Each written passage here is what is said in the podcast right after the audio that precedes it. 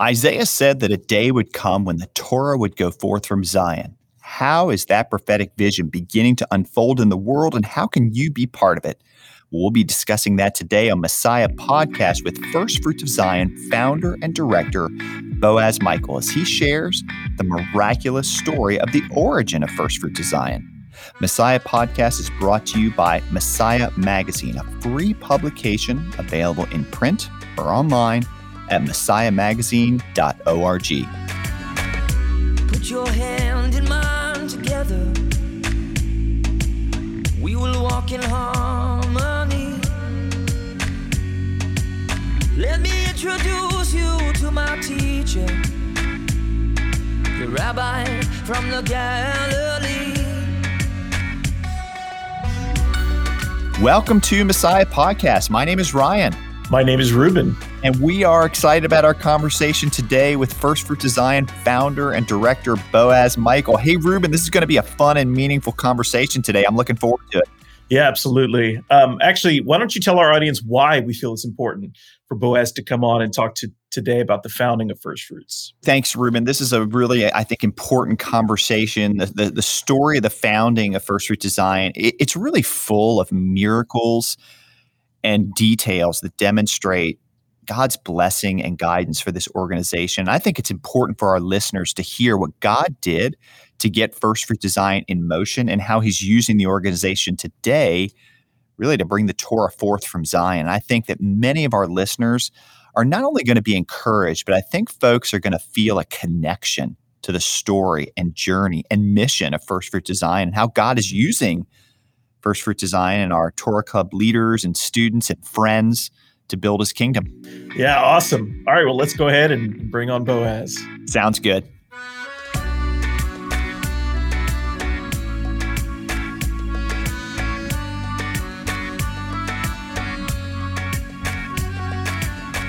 If you want to know the Jewish Jesus, don't miss out on a free subscription to Messiah Magazine, where you'll discover his life and teaching, learn about the biblical festivals, and get connected with Israel.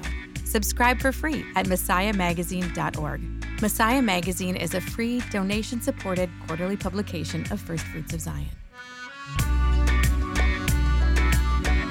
Hey, Boaz, this is great. Uh, we're getting to do this interview today here uh, in my hometown of Atlanta. So it's good to be with you in person. So uh, tell our listeners what brings you uh, to town all the way from your home in Jerusalem. Well, it's been a long route here. Uh, we're we're here in Atlanta. We're continuing our Shalom tour throughout the United States. Uh, we're coming in on the tail end of it. We're now nine weeks into a 16 week tour. So we have uh, five weeks left on the road, and um, we're glad to be here in Atlanta for a few days. It's always a blessing to uh, be able to s- sleep in the same location for more than two nights in a row. On the Shalom Tour, I know one of the things you've been talking about is how First Fruits of Zion is a prophetic movement. And to make that point, you've been sharing about the miraculous way in which First Fruits of Zion began. I, I actually did hear parts of the story. I don't know if I heard the complete story, but I think it's amazing for what I have heard. And I think our listeners would love to hear is why don't you share with us how it all began? How did First Fruits of Zion begin? Sure. Well, first of all, Ruben, I'm not sure if I'm going to tell you all of the story today. We got we got to keep some secrets. Um, now, listen, it's a. Hey, well, that's what we want to hear. We want to hear the secrets, the good stuff.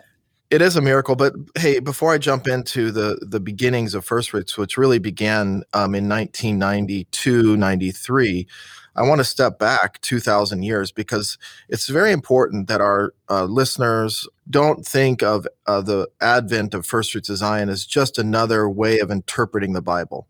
You know, we've had interpretations throughout the centuries of new thinkers and new scholars, new leaders coming and saying, hey, this is the way that we should read the Bible. And they create a new sect or a new way of approaching their faith. Um, I think it's very critical that we understand and see ourselves within the wider context of God's redemptive story, that his revelation is con- his concealed revelation is con- continually being revealed more and more. And as we get closer to that advent or that time in which king messiah comes establishes his kingdom rules and reigns from jerusalem that of course the revelation of his disciples will will grow as well. Um, and i think this is important as i'm on the shalom tour. I i I want to preempt the question well, what about my relatives that were faithful servants of Hashem? What about my friends and my family and my grandma that were faithful and devout, devout followers and they sought God, but they never understood things this way? Were they wrong? Were they in error? What's the status of their salvation? Well, first of all, thank God that our salvation is not dependent upon what we know. We can all be very thankful for that. But they they were faithful, they were devout, but again, we are part of this this this this unveiling of Hashem's understanding as we get closer to that time of the coming of the kingdom. So the work of first fruits fits into that and that's the wider context that I would like to kind of start out with. So you know, it started with the resurrection of of the of a Jew. Um, who had done miracles, who had his disciples had proclaimed him as Messiah, but the resurrection from the dead was really the the the cornerstone to that authentication that he was the chosen one of Hashem, that he was the resurrected Messiah.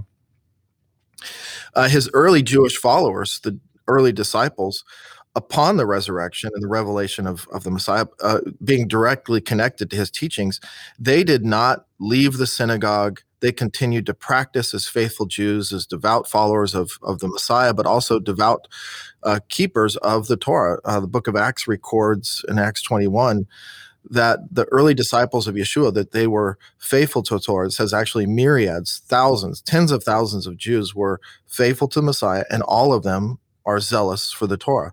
So they did not start a new religion. They did not divert from the foundation of Torah. as that revelation of Messiah grew to the surrounding nations through the work of the apostles, and Gentiles began to leave idolatry and begin to return to monotheism, the, the worship of one true God, and that is the God of Israel, in the name of the Messiah by the testimony of the apostles. They also uh, connected as best as they were able in their nations to the Jewish community because now they're following the God of Israel um, as testified by Jewish apostles going to the nations. And they also didn't start a new religion.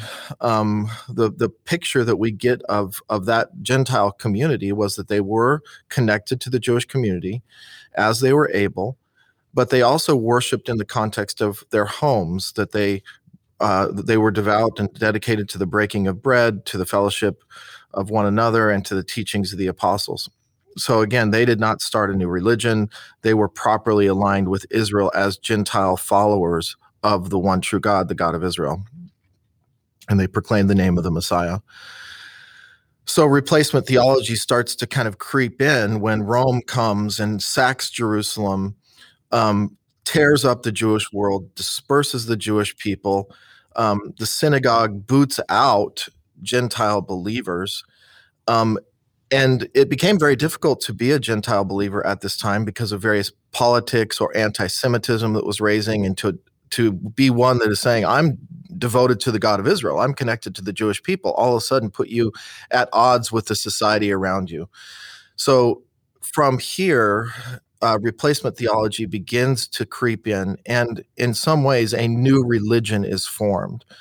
Um, Christianity hey, begins. What you're saying, I think, is important. I mean replacement theology is not a new thing. I mean, and that's really important because that's such a huge part of what first fruits of zion is about. But this goes all the way back to the first century, right? I mean, that's which I think is just so important. I just want to like put an exclamation mark. This is a such an important uh, part of the the story that it crept yep. in early and often. Yep. Yeah. Yep. Anyway, continue. So yeah. when we so you know just to your point when we talk about replacement theology and the origins of it it does date back to the earliest time defining yeah. yourselves against the Jewish people against the Jewish religion creating new calendars creating new structures and really uh, at the heart of of replacement theology is creating a new people of God that he yeah. was done with the Jews and now he's now um, the God of the nations so to speak through the work of Messiah and through the testimony of Paul and all of this type of stuff so, um, and to and and since it does date back so far, we can really say that replacement theology is systemic within Christian theology. That it's embedded deep into its foundations. It's not just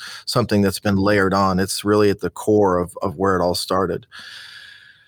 So, throughout time, more and more layers of not only replacement theology, but then we start to see anti Semitism rise up. Um, and this is really where, on a theological level, it's, it's, it's one thing. But now we're talking about a social level in which the Jewish people began to be persecuted in the name of Christ, in the name of Jesus throughout the centuries. Blood libels, crusades, pogroms. Um, it, it almost was like um, a, a badge of honor for some, not all, for some Christians to persecute Jewish people because they were the they were rumored to be the Christ killers. And if they killed Christ then let's subject them to pain to death to hardship and those types of things. So you know at this point in history the Jewish context and meaning of the gospel and the teachings of Jesus and the teachings of the apostles lost all of their gospel context completely separated from the Jewish people.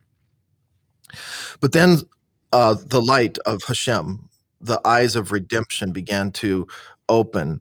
Um, and in the 19th century, we had some Orthodox Jewish uh, men that miraculously came to faith. Um, we're talking uh, so just uh, we to name some of them: Biesenthal, Yechiel Lichtenstein, Isaac Lichtenstein, not related, Paul Levertoff, Theolop, uh, Theophilus Lucky, Avram Polyak. These men came to faith as observant Jews and did not submit to the trend to go to the church and leave Judaism, but rather they began to intensely look at the New Testament the teachings of Jesus and restore them back to a Jewish understanding.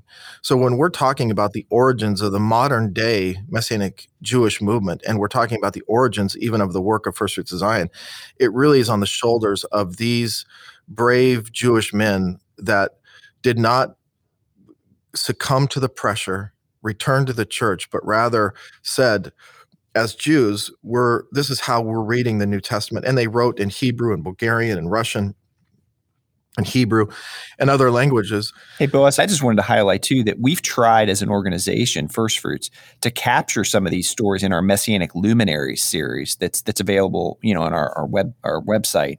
But I think these stories, I'm so glad you took the the time to give that foundation and and the shoulders we stand on and I think it's just very important for those that are interested or involved in the Messianic Jewish movement and teaching, or Christians who are involved in, you know, interested in Messianic Jewish teaching, to know about these stories and even read the story of Brahm, Abram Polyak, and Lichtenstein. And uh, I'm just very grateful that that's been a labor of love uh, for, for us to capture those stories, write them down, and make them available and um, you know it's it's very meaningful to me um, as as being involved in the movement. So anyway, just wanted to say that real quick before you go into uh, just the specifics of FFOZ.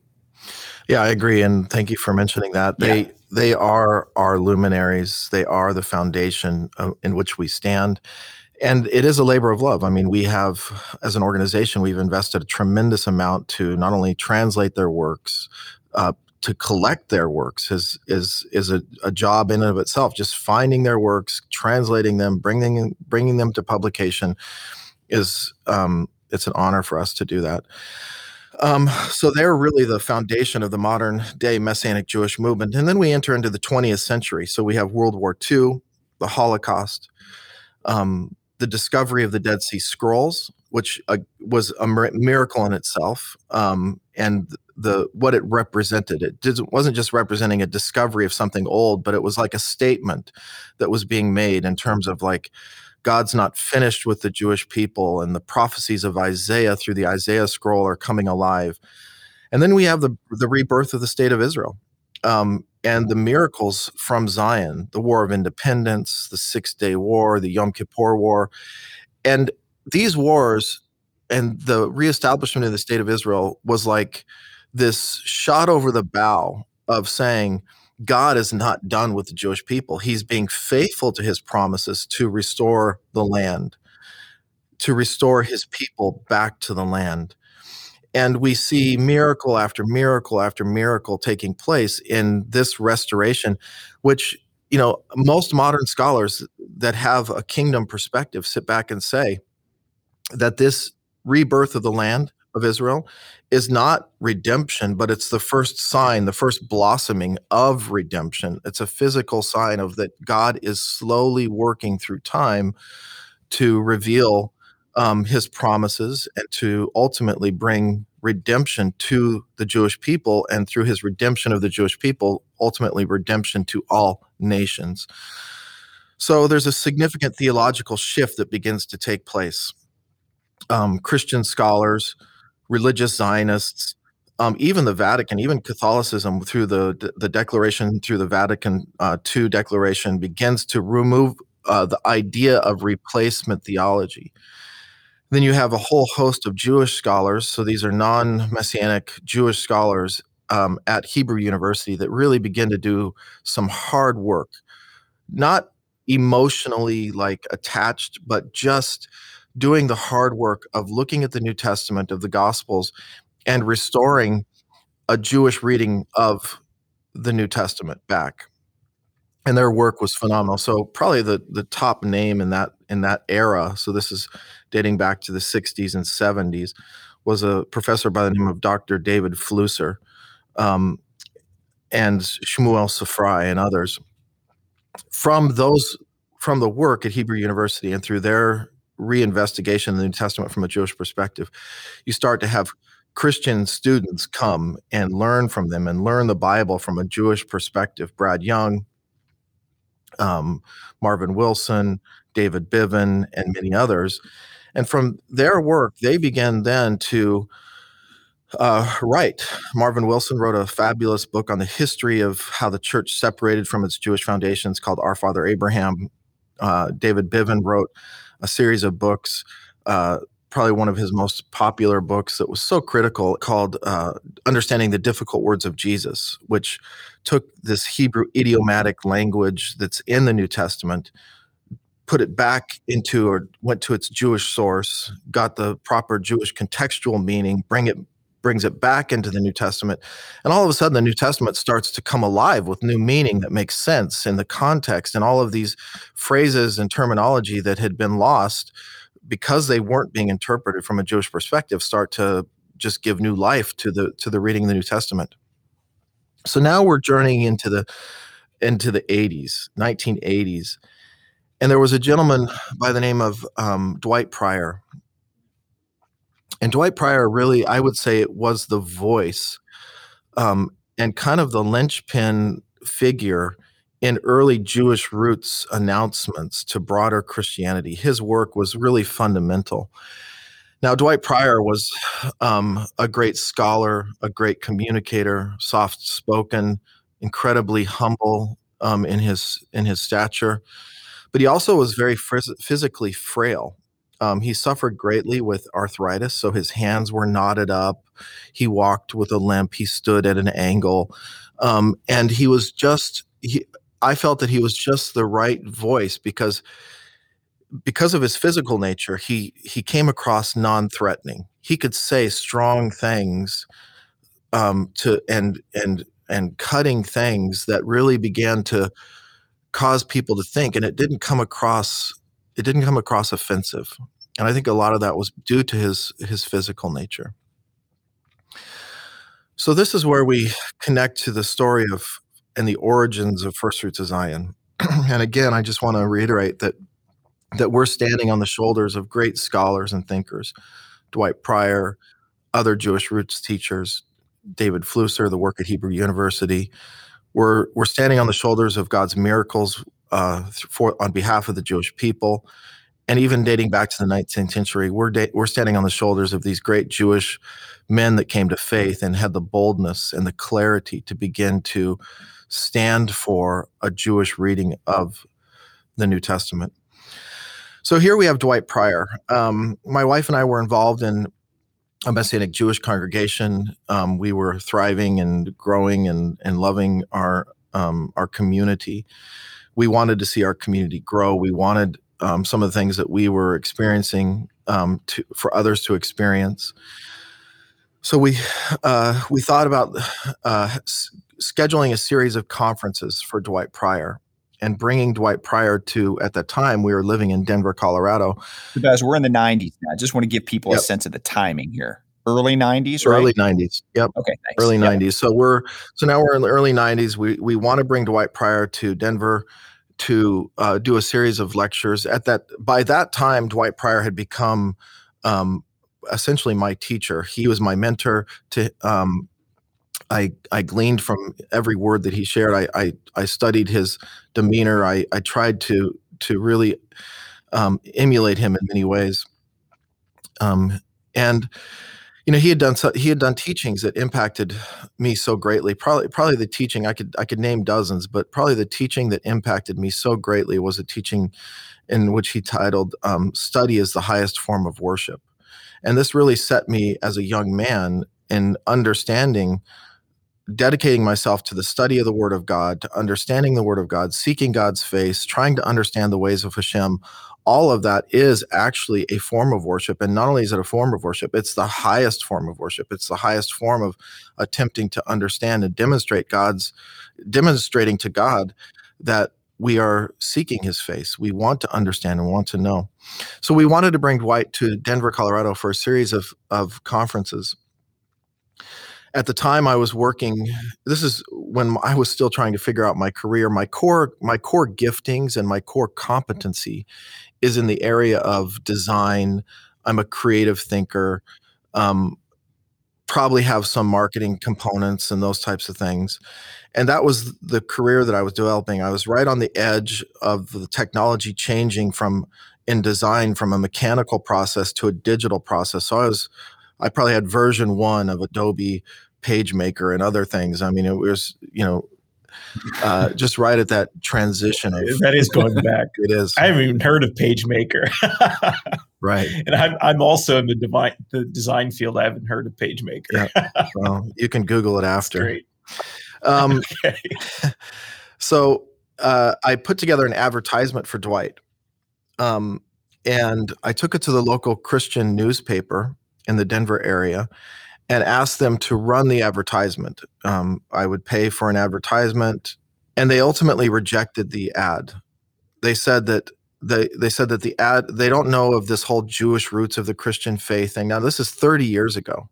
Things have changed in Christianity where the awareness of the Jewish reading of the Bible has has percolated up to where I think most Christians will recognize that idea.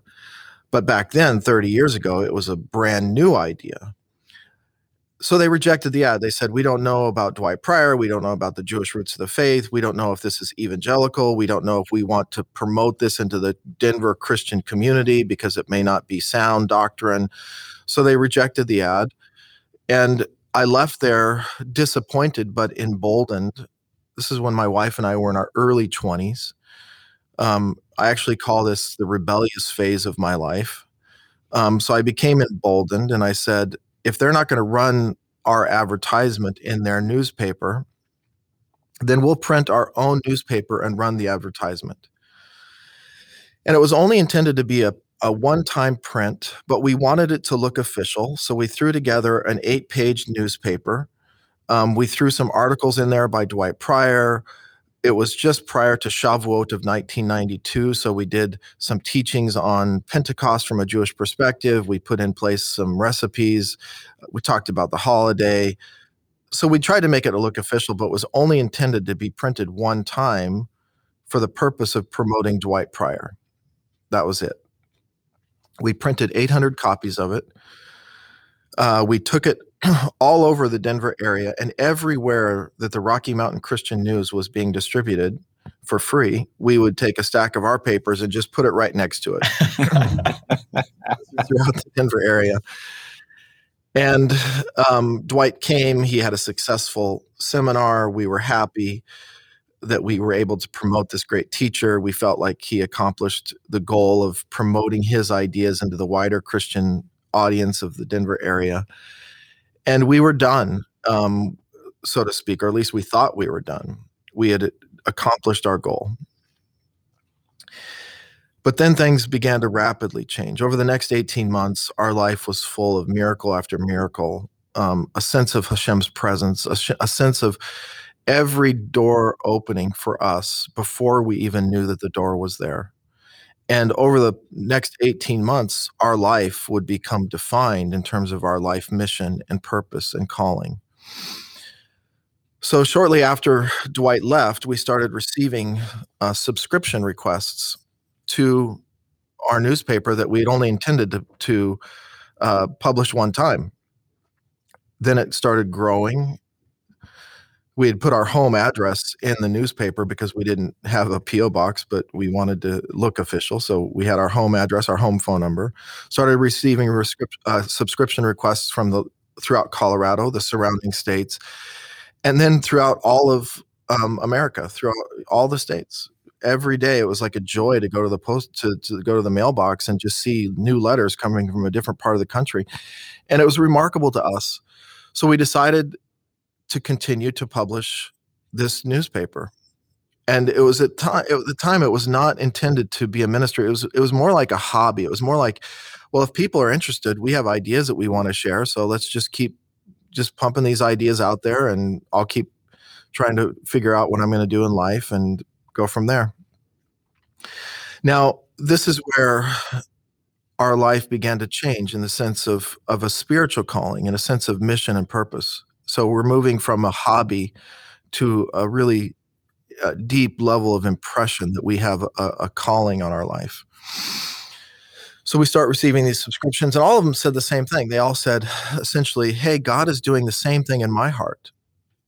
I, am I this is this is the way I see the Bible. I want to understand the Bible from this way. I want to connect with others that be that are seeing these same things. I want to understand the Torah and the role of Torah in my life. I want to I want to begin to see the value of Torah and the role of Torah in my life. So by this time, it was remarkable because it was like not letters of hundreds, but beginning to be thousands and people calling and you know expressing interest. And we had begun to put some commentaries in the uh, Torah commentaries on the parsha in the newspaper newsletter. But it just felt like we could do more with the Torah than what we were doing. So again, at this point, it was still a a hobby, but we thought let's start a, a monthly commentary on just specifically the Torah. So in the fall of 1993, the fall of 1993, we started what we called the Torah Club. I can still see myself like designing that first cover and those first pages and all of that was remarkable to look back and to see that in my mind's eye. But uh, so we started the, the Torah Club, and at that point, we still were kind of like, this is just fun. People are interested. It's just an expression of what we're already doing. But then we got a letter, a postcard from Japan shortly after that, a few weeks, maybe a month after that. And when we got the letter from Japan of a person saying, God's doing this in my heart, I want to understand the Bible from this perspective, can I subscribe to your publication? It was just a heavy impression came upon my wife and I that that this is something that we should be taking more seriously, that this is something that God is using us and shaping our lives in this direction. So we really mm-hmm. began to pray and think about our life, our life purpose, our life calling. And as we began to pray, we came across this text in Isaiah, Isaiah chapter 2, verse 3. It says, Come, let us go up to the mountain of the Lord, to the house of the God of Jacob, that he may teach us his ways and that we may walk in his paths. For out of Zion shall go forth the Torah and the word of the Lord from Jerusalem. And again, another heavy impression. When we read this text, it was like, it was a weight that was on our shoulders. Somehow we felt like this verse represented our life calling. And it was, you know, as we reflected upon it, this text actually represents a future time. It's something that has not yet occurred. It's representing a time in which King Messiah is ruling and reigning from Jerusalem. All nations are streaming up to Jerusalem, um, seeking the wisdom of the Jewish Messiah and seeking to understand the Torah that they may walk in faithfulness. So this is yet to occur. But what was remarkable 30 years ago is that we already saw this happening in some early form. We already saw people turning their hearts back to Jerusalem, seeking the wisdom of the Jewish Messiah, and appealing to understand the ways of Torah that they may walk in faithfulness. So, from this verse, as we meditated and prayed upon it, came the name First Fruits of Zion. That what we were seeing back then were the first fruits of the, the fulfillment of this future prophecy. So the first fruits are um, on an agricultural sense, they are representative in a biblical context. They are representative of a future harvest. They are like a promise of what is to come. We offer up the first fruits, and our harvest is blessed in terms of um, being able to to gather everything and to experience a full and complete harvest. So the first fruits are representative of a promise of what is to come. The first fruits are the promise of a greatest greater harvest. So we called the organization First Fruits of Zion because we felt that what we were seeing was a uh, an early form of a prophetic fulfillment of this verse. Now, when we had this impression, we also felt, at least I felt, that my role in the organization would not be as a primary teacher um, that there would be many other teachers. My role would be more of like a support, a facilitator, an organizer. A, you know, I would Hashem would use my talents in terms of design and those types of things to facilitate uh, the word going forth uh, from at that time the word going forth from Denver. now, this is where it starts like this is where it's the accelerator hits the, you know the bottom of the floor and you, your head gets thrown back a little bit in terms of the story so it's like all of this stuff is happening so rapidly um, and we're beginning to kind of see our future in terms of what it is that we are the first fruits of this prophetic text that somehow my life purpose would be to support other teachers and to help other people fulfill their calling that the word of the lord would go forth ultimately from zion. Um, we started the torah club. We were growing in terms of like our early early influence. And then a teacher by or not a, a teacher but a, a, music artist by the name of jonathan Settel. um, ruben do you recognize that name I sure don't. All right. Again, another early, early uh, Messianic Jewish recording artist uh, came to Denver and was doing some concerts. My wife and I had a, uh, two children at the time, and we were sitting in the very back room, not really a part of the whole thing because we were just kind of monitoring and taking care of our children. We didn't want them to disrupt anything. And Jonathan begins to tell a story about how after a recent concert, a Jewish man came up to him that still had the tattoo of the Holocaust um, and Nazi Germany, the Nazis' imprint on his arm. And this man begins to weep and to say to Jonathan, you know, when I hear your music, I think of Zion. When I hear your music, I think of Israel. When I hear your music, I think what a wonderful place Israel must be. What is it like to live in Israel? And Jonathan said, I don't know because I live in Florida.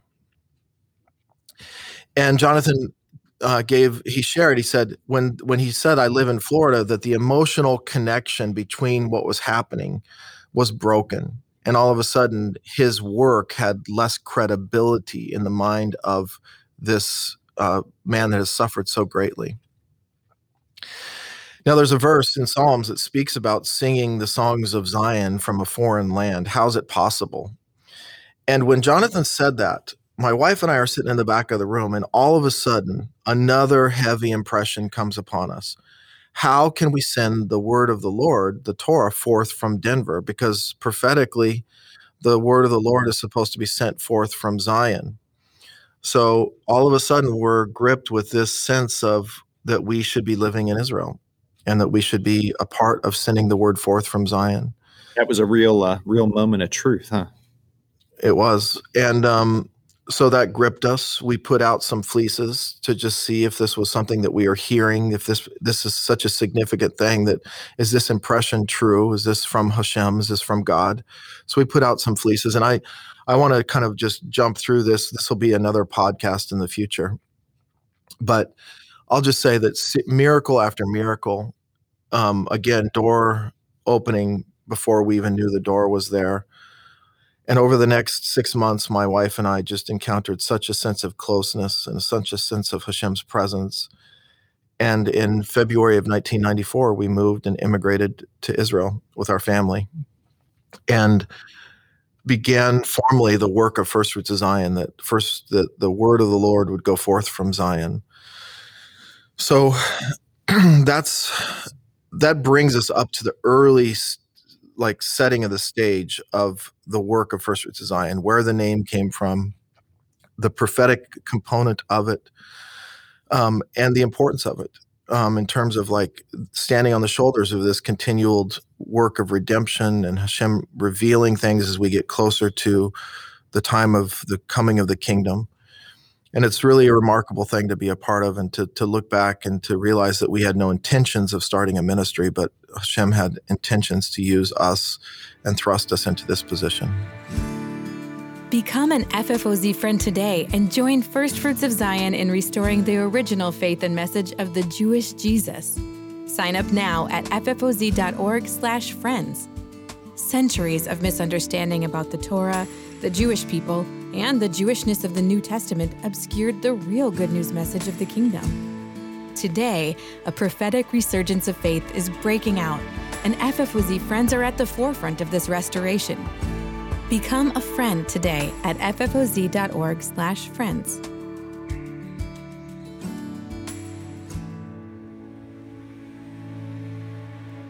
So, Boaz, I know that just hearing that foundation story, even starting the apostles and bringing it up to, to really the launching. So now we're at the launch point. But to talk to us a little bit about this kind of, I don't know, discovery or transition phase of, of First Fruits of Zion. I do want to get to where we are today. We're, we're going there because things are exploding right now with Torah Club. So I want to get there in a couple minutes. But just, you know, I know that, again, we could just talk. And I think folks are, I'm really enjoying this. I mean, it's, it's just a great story, you know, to, to, to hear how this all happened. And and it, I know just for me personally, Boaz, and I, I think Ruben would probably echo this. Um, this is this is important because you know we're we're in, we're in this mission together, and just hearing how God raised up Messianic Judaism, Messianic Jewish teaching, First Fruits of Zion, and how you know what we're all a part of in trying to restore the Jewishness of Jesus.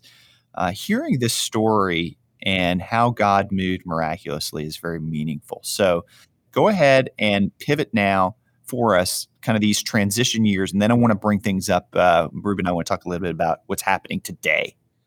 So this is 1994, moving to Israel. Again, things continued to rapidly grow. Um, our, you know, we're sending the word forth from Zion.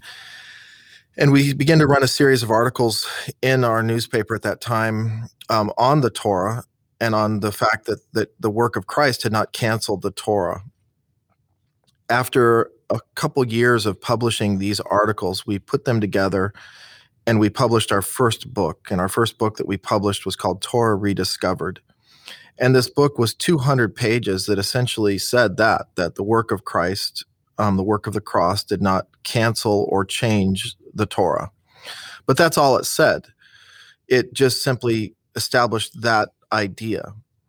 Now, in all of our journeys, we've come across some of these discoveries that the Sabbath has not been replaced by Sunday, that God's biblical calendar still matters, that the church did not replace Israel, and that the Torah has not been canceled by the work of Christ.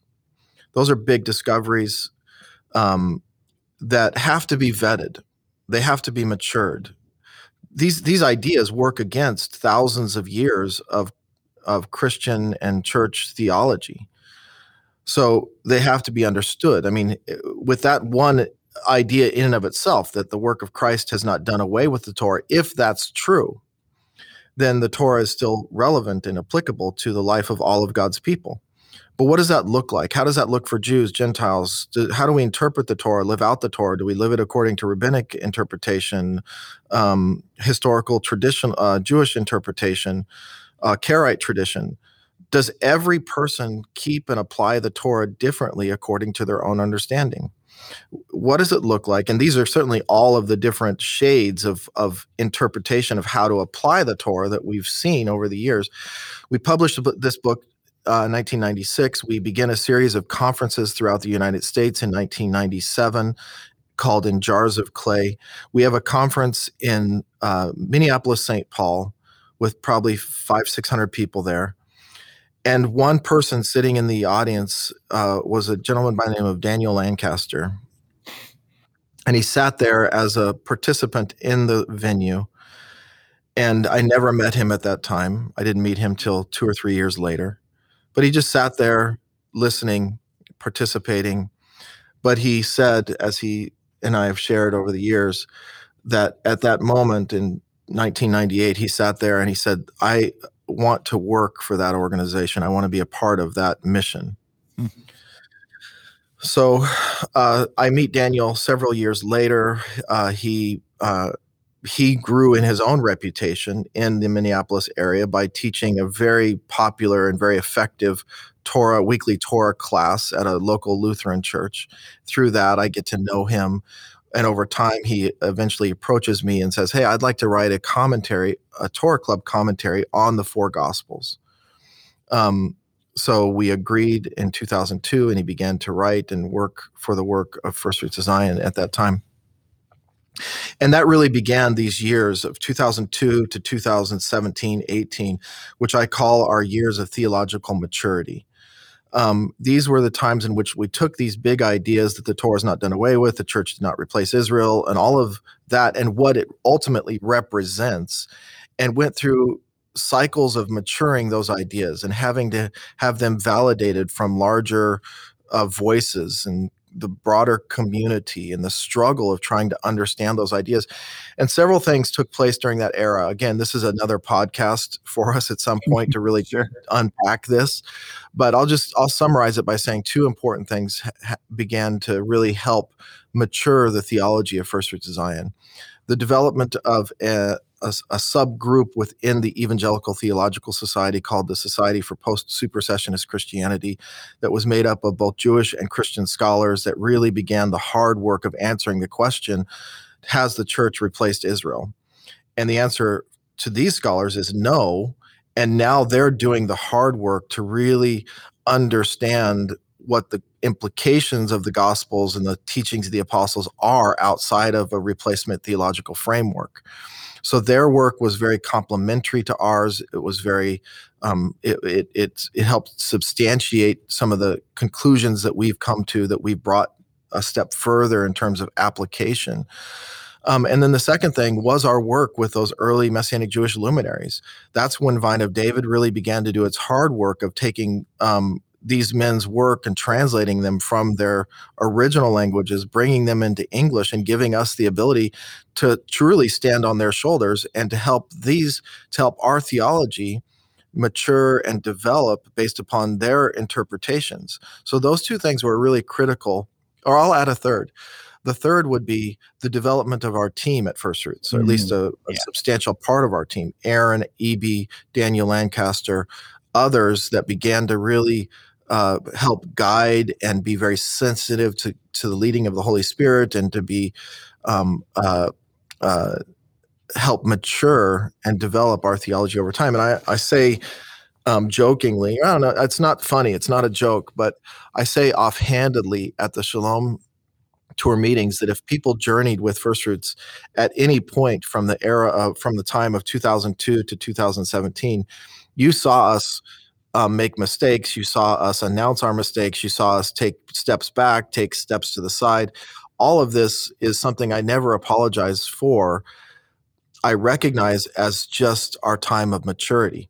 It was our time of of of going through a process of maturity, and mistakes, um, and and being eager and jumping ahead and all those types of things. That's what maturity does. It just helps you balance out and understand things uh, properly and to to be measured and all those things. So those were our years of of of maturity. Okay, that awesome stuff. So let's. I want to get kind of into this uh, this next phase now, which we're really currently in. So as of right now, uh, it kind of amazes me every time I I think about this and and even say it.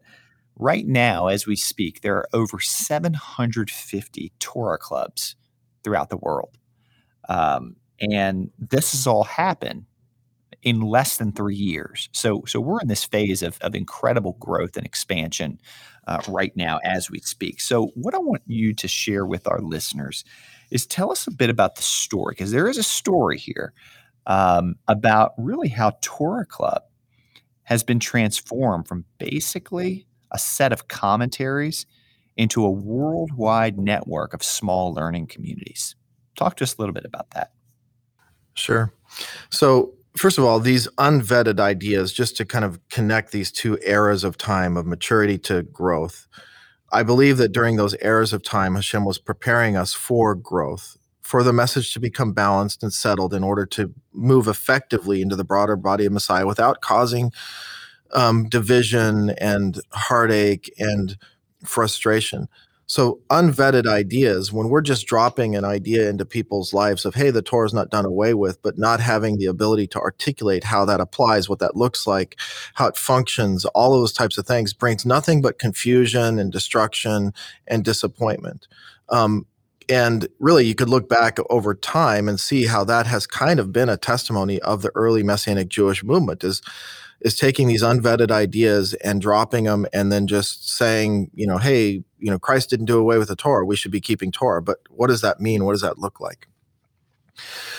So as we settled on those ideas, um, two critical things took place in terms of moving Torah Club from a set of commentaries, a set of books, to a dynamic rapidly growing small group network of communities of peoples and communities of disciples that are learning and growing and fellowshipping with one another and getting you know deep into the word of god and understanding their faith from these perspectives the first was my wife and I traveled back from Jerusalem to the States. And when we were in the States, we had a coffee with a friend that had been with our work from 1992. We go have a coffee at their house. Uh, we're getting ready to leave. We're walking out the front door. We're halfway out the front door, and she starts to kind of scream with joy and clap her hands and got our attention and said, Hey, wait, before you leave, I want you to come upstairs and look at my Torah Club room. Now, we had never been in a Torah Club room before, so it was kind of intriguing to us. So we said, Sure, we'll take the time. Let's go check out the room.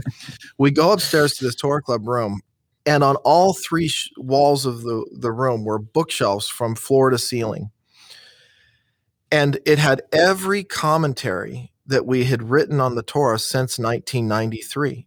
Every volume, every edition on all of these shelves, just this massive amount of, of our work and the collection of our work in the Torah Club throughout a 25 year period of time. And it was it was remarkable to see it all so in this room, there was these bookshelves on all three walls and one lazy boy chair. And as we left and we're driving down the road, we're certainly reflecting upon seeing all of this work. But I, I'm, I'm like fixated on this single lazy boy chair and i'm thinking what does she do just go into the room and pull a book off the shelf and kick back in her chair and you know read a commentary and put it back up on the shelf and and go about her life it just felt like all that work was not reaching its potential. It was just books on shelves commentaries commentary after commentary. So we get on a flight we go back home to jerusalem and uh, a guest is coming from the United States and they want to meet us at the Bram Center, which is our Messianic Jewish Learning Center in Jerusalem. They want to see the Bram Center. They want to meet us. They're somehow ten- they're they're connected to our work in some capacity. We've never met this individual before. She walks in the door and she says, "Hi, my name is Dee Alberti. I'm a Precept Bible Study Group leader from Baton Rouge, Louisiana."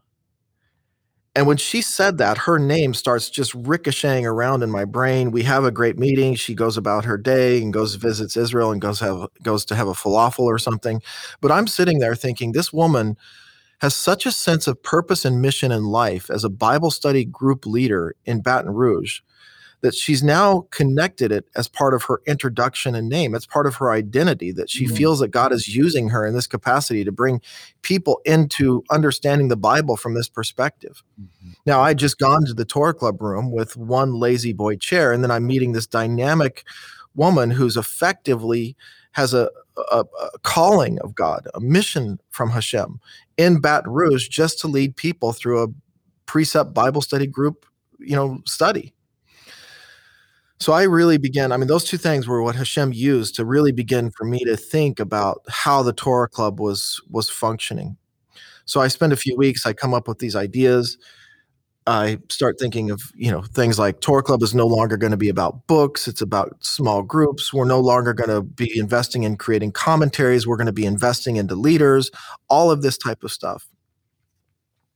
I call up uh, Daniel Lancaster and I say, Dan, hey, we uh, I have this idea. We I want to change the way we do everything. I want to change Torah Club, and I want to refocus our efforts on building small communities.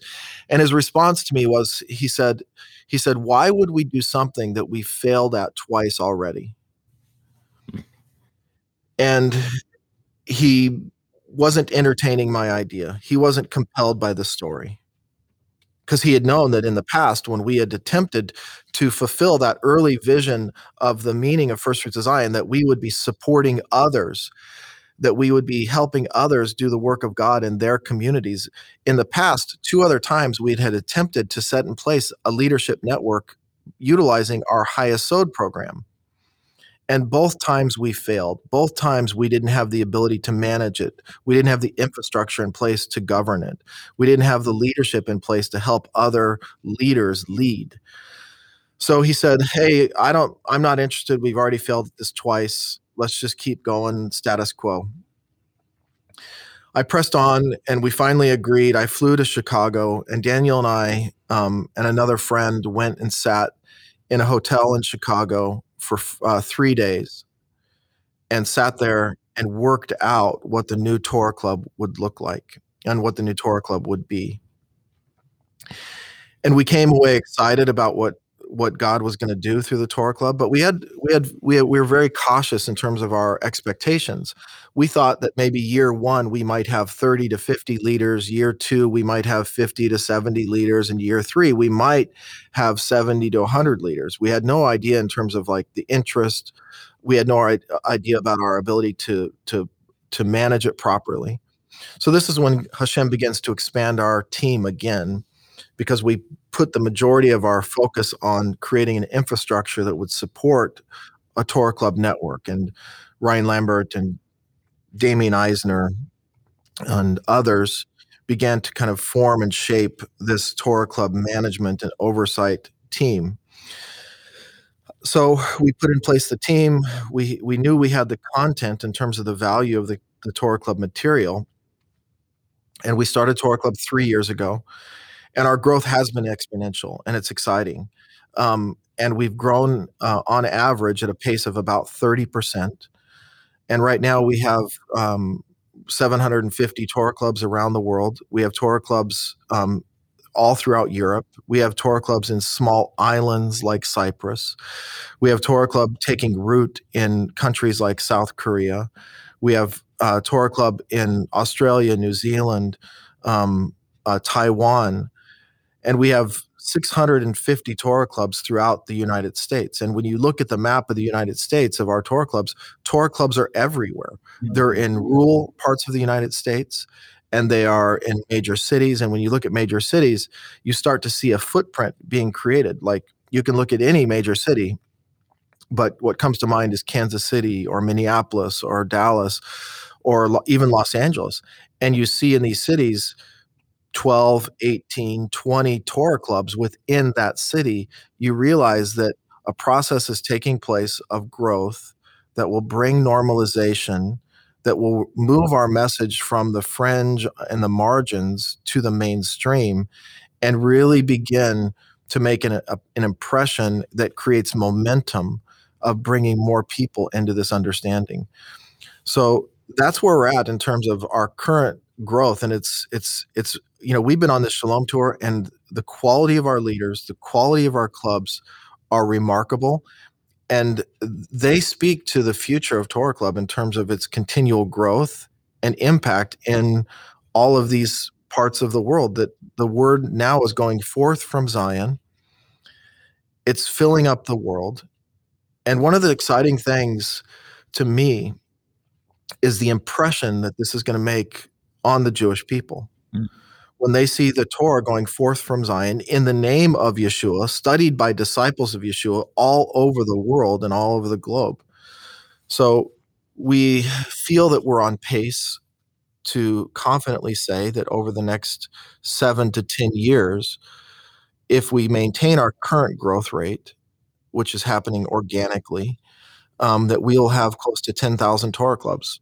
And in 10 years, when you envision that in your mind, it's significant in terms of the impact it's going to make in terms of the impression of Yeshua amongst the Jewish people, but also the impact that it's going to make in the church in terms of a statement of saying these are disciples that have repudiated replacement theology, that have turned their hearts back to Jerusalem. So the fulfillment of Isaiah 2 3, seeking the wisdom of the Jewish Messiah and seeking the way forward that they may, they may walk in faithfulness.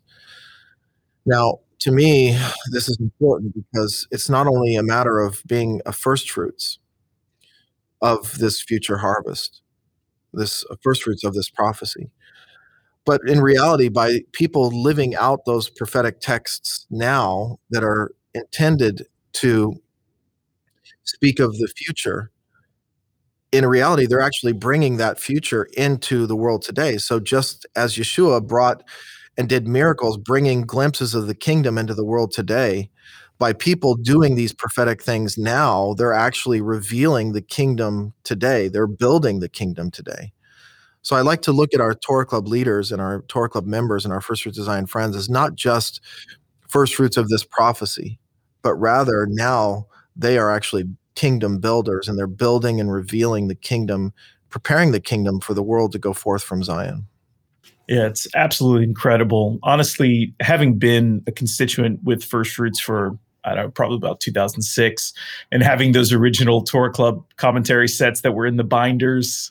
Some of our constituents, some of our listeners may remember those, but um, just to see where it's grown and, and see where where it's headed is incredible. And you actually did answer one of the questions that I had um, about you know sort of the the vision of of Torah Club, what you see, uh, you know, the hope for in the future, and and and you know. But if there's anything else that you could say about that, what you know, what would you say is the goal of Torah Club from here on out? So you know, I told you that one of the inspirational teachings that Dwight Pryor did for in my life as a young man is he talked about study as the highest form of worship. Learning is the foundation to proper discipleship you know when we when we um, when we understand Matthew 28 in terms of making disciples, it's not about making converts, it's about making disciples. And a disciple is a person who memorizes their teacher's words, repeats his words to others, imitates their rabbi's actions, and makes more disciples for their rabbi. That's biblical contextual uh, discipleship. So the Torah Club's tagline is where disciples learn, because learning is the foundation to proper discipleship. So I would love to see Torah Club not only grow in terms of its footprint, but I'm excited about seeing disciples learn the word of God that and it renews the joy of their salvation. It makes them passionate for the word of God. It causes them to be zealous for holy living and zealous for the kingdom. So it's it's not just a matter of growing our numbers of clubs, it's a matter of strengthening um, people's lives. And and and frankly, and I know that this is not the topic of this podcast, but Christians moving forward with facing all of the various social and cultural issues from the world around it. The church desperately needs the foundation of Torah. It needs to understand right and wrong and clean and unclean and holy and unholy. So the Torah Club is the place in which those things will be taught. And not only will they be taught, but the beauty of removing or changing the Torah Club from a series of books into a community, a small group fellowship, is that those ideals will be affirmed by other people, that families can get together and begin to learn these things and strengthen one another. Um, so, relationship and a, creating a social context and a social community for these values to be nurtured, to be affirmed, is critical. So I'm excited about the maturity that we're going to see in disciples over the years, how the renewing of the joy of their salvation, a love for the Word of God, um, and of course, an increase in footprint is going to be something that is that we're looking forward to over the next ten years. Hey Boaz, um, we're going to have you back on to to to dig in deeper to some of the details of this story. So. Uh, because there's just so many so many areas here I wanted to press into, but uh, this is just kind of a you know just an initial conversation about the the origins of of first fruits. But I want to um, first of all, I want to thank you for for being with us. I know you are pounding it with the the Shalom Tour, 61 cities uh, over over a three month period, a lot of driving, and so to to take this time uh, this morning uh, here in Atlanta, uh, I, I, really appreciate. Um, one of the things that that has just been a joy for me. Uh, being a part of that process uh, of, of seeing tour the new Torah Club over the last three years grow and develop and and uh, and and really us us building it together as a as a team has been that you know we we've we've created that structure in such a way that you don't have to be a gifted teacher, you don't have to be an exceptional you know uh, a speaker in order to lead a Torah club. Uh, Torah Club is made up of men, women, just you know Christians, Messianics. Uh, you know, one of the things I am so grateful for is the incredible diversity in Torah Club uh, yep. geographical, theological, cultural diversity, and and that's a beautiful thing. So um, we've we've really, on the one hand, there are high standards to be a Torah Club leader, and we want to make sure that our Torah Club leaders are aligned with us missionally because uh, they really are representing First Fruits Zion as Torah Club leaders. But um, but on the other hand, it's it's fairly easy because we we do the teaching and, and create a structure that makes it easy to start a club. So, would you just kind of finish up here by by telling our listeners what they can do, uh, and how would you encourage them if they're interested in starting a Torah club or joining one as a student? How do they go about that? Well, I think it's important, and I, I, appreciated your reminder that there is this is a mission. We do view Torah Club leaders as an extension of our teaching ministry. That as the word goes forth from Zion, that they are that they are fulfilling not only their life purpose in the city or the state in which Hashem has placed them, and they're being a point of light and learning in that location, but it's fulfilling this greater call of the word going forth from Zion. So they are an extension of our teaching ministry. So missional alignment is critical, and there is some boundary set on that in terms of the type of leaders we're looking for. They, we want them to align with our theological statements and be part of our mission and see that they are um, in alignment with our culture. And it's been such an amazing thing to meet all of these Torah Club leaders. They're just right in line with that. And this mission for us has been one of stewardship as well, just to go out and see the Torah clubs. And we're just overwhelmed with the strength of our leaders. Um, but on a practical level, just I would just point people to the website, uh, torahclub.org there's a button that says you know start a club and it'll start taking you through that process and explaining you uh, explaining to individuals about the process involved. And if people don't feel called to start a club and they would like to join a Torah club then there's a simple process for that as well. Um, and we're excited to see Hashem bring more people into our family and to our community and our our tribe. It's a, it's, a, it's full of you know wonderful, dynamic, and like-minded people. Yeah, that's awesome. Well, uh, again, Boaz, we really appreciate you joining us. We're praying for you and Amber on the road for the Shalom Tour. And hearing about the miraculous story of First of Zion has been such a huge blessing for me. And I can only hope that it, it blesses other people listening. So thanks again. Really appreciate you. Welcome. It's, a, it's been an honor to be here. A blessing. Thank you.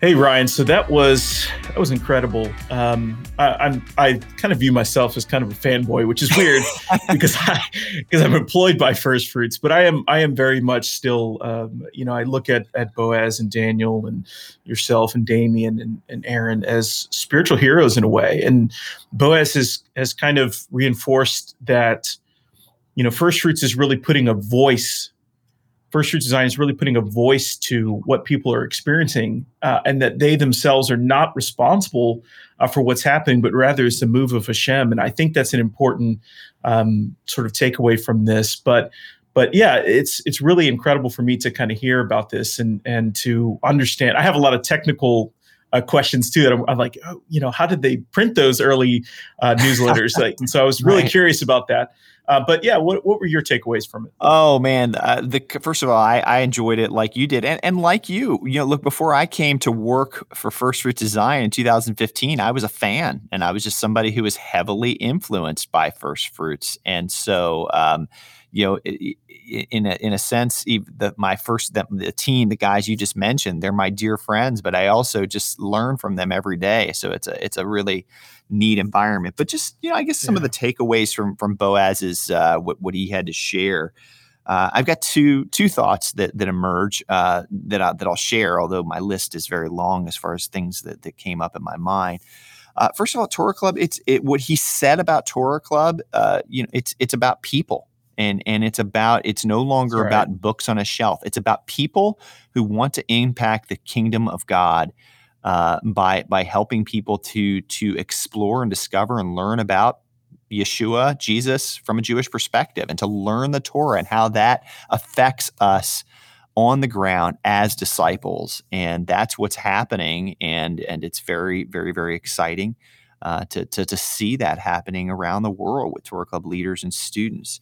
Um, I also thought what Boaz said was was so so very important about how uh, first the work of First Fruits of Zion, the broader messianic movement, uh, messianic Jewish teaching. But you know, I'm going to just I'll kind of bring it back to just what First Fruits of Zion doing is it, it really, in many ways, it's changing the narrative. Uh, in the Jewish community, Boaz focused kind of uh, uh, on that in his statement, but um, also in the Christian community regarding how people understand um, the relationship between the role of the Torah and the disciples of Jesus. And that narrative is shifting to where now, um, you know, Christian people are saying that Christians. Uh, the, the work of Torah Club and First Fruits is, is contributing to the idea that cr- there are Christians who love the Torah because of Jesus and because of That's Paul right. and not despite them. So that is that's no right. longer this sort of the, the you know, and again, that's a slow process as we're having to change 2,000 years of history and theology and, and, and so forth. And, and it is a bit of an uphill battle, but uh, I'm grateful to be a part of that. And, and that shift is happening to where the perspective and the narrative is shifting because that in our you know the, what we're persuaded of is that is the real jesus that is the real paul that That's these right. things work together uh, as opposed to supersession replacing each other. So, um, yeah, those were a few takeaways from me. But uh, how, how, about you, especially for you as a Torah Club leader? Um, you know, what did, what did Boaz share? Uh, how did what he share, I guess, affect your sense of maybe mission and, and purpose? Yeah, so it, it is interesting, especially with what you're saying there, because we're seeing um, across uh, really the whole world people coming to this movement of their own accord. It's it's fascinating when I talk to people and I, you know ask them, how did you hear about Messianic Judaism? What is what's brought you to Torah Club? You know these types of questions, and I, I'm getting the same thing, which is somebody i heard something a question that sparked something in my mind i have been a christian all my life and i hear this question i didn't really quite understand you know did jesus do away with the torah or whatever the mm-hmm. question was and they're coming to this which I can only say is a move of of the Holy Spirit. I mean, uh, in a global sense, and we have Torah Club students from all ages. Uh, we have teenagers in our club, and we have uh, older ladies in our club that are fantastic and hungry. And I think they're really behind this sense of what Boaz was saying, which was that you know the idea of that study is the highest form of worship. And I think that's a huge paradigm shift that's occurring in mm-hmm. people that are used to going yeah. to a Sunday church and and you know having a worship set and and while that's all great, there is this idea that as we study, we learn and we grow closer to Hashem because we learn about Him. We learn uh, and and and and follow through with that. So it is an incredible uh, sort of responsibility that we have as Torah Club leaders, but it's also incredibly rewarding as we see people uh, in all ages, all stages of life, um, growing closer to this message and this kingdom, this kingdom message.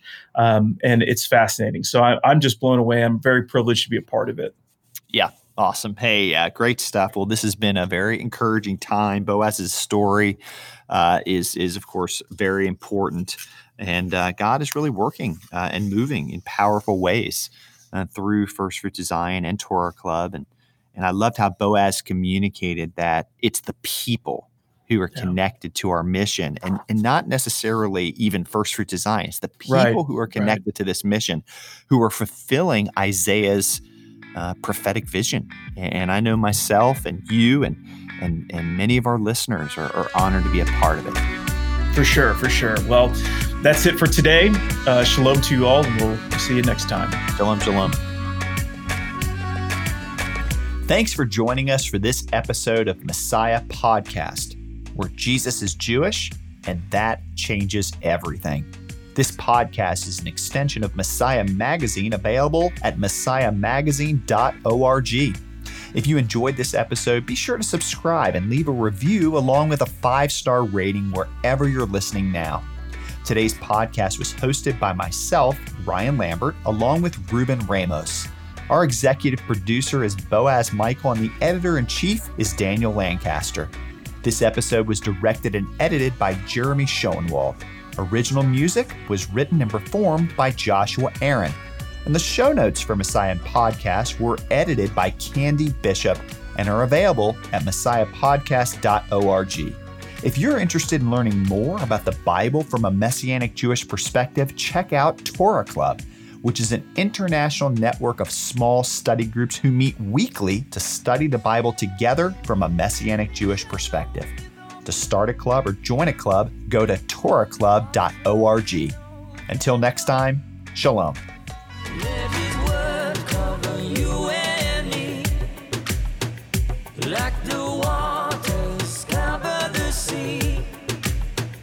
Let his love cover you and. Like the waters cover the sea.